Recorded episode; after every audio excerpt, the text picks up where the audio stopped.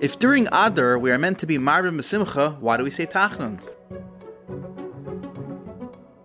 The Simcha of Adar is a very interesting Simcha. Let's think for a moment the meaning of the word Adar. The Rebbe brings it from Svarim that Adar is Aleph Dar. Hashem dwells inside the world. In fact, the joy that we're happy in Adar is the fact that Hashem is there with me at all times, no matter where I am, no matter what I am, Hashem is always there with me.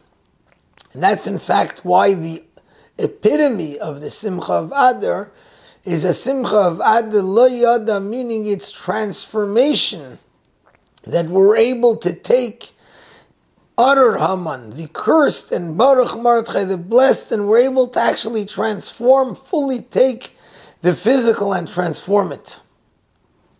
That idea of Hashem being here with me at every moment, at any time, similar to what we say about Elul, is a time which is specifically in my regular life. It's not a situation of not saying Tachnun. On the contrary, it's a regular work day it's a day when I even am able to say tachnun, meaning to go down into the negativity, and that itself is the greatest joy that I have that power to transform even the negativity and, and even the, the total, the, the bottom of the world.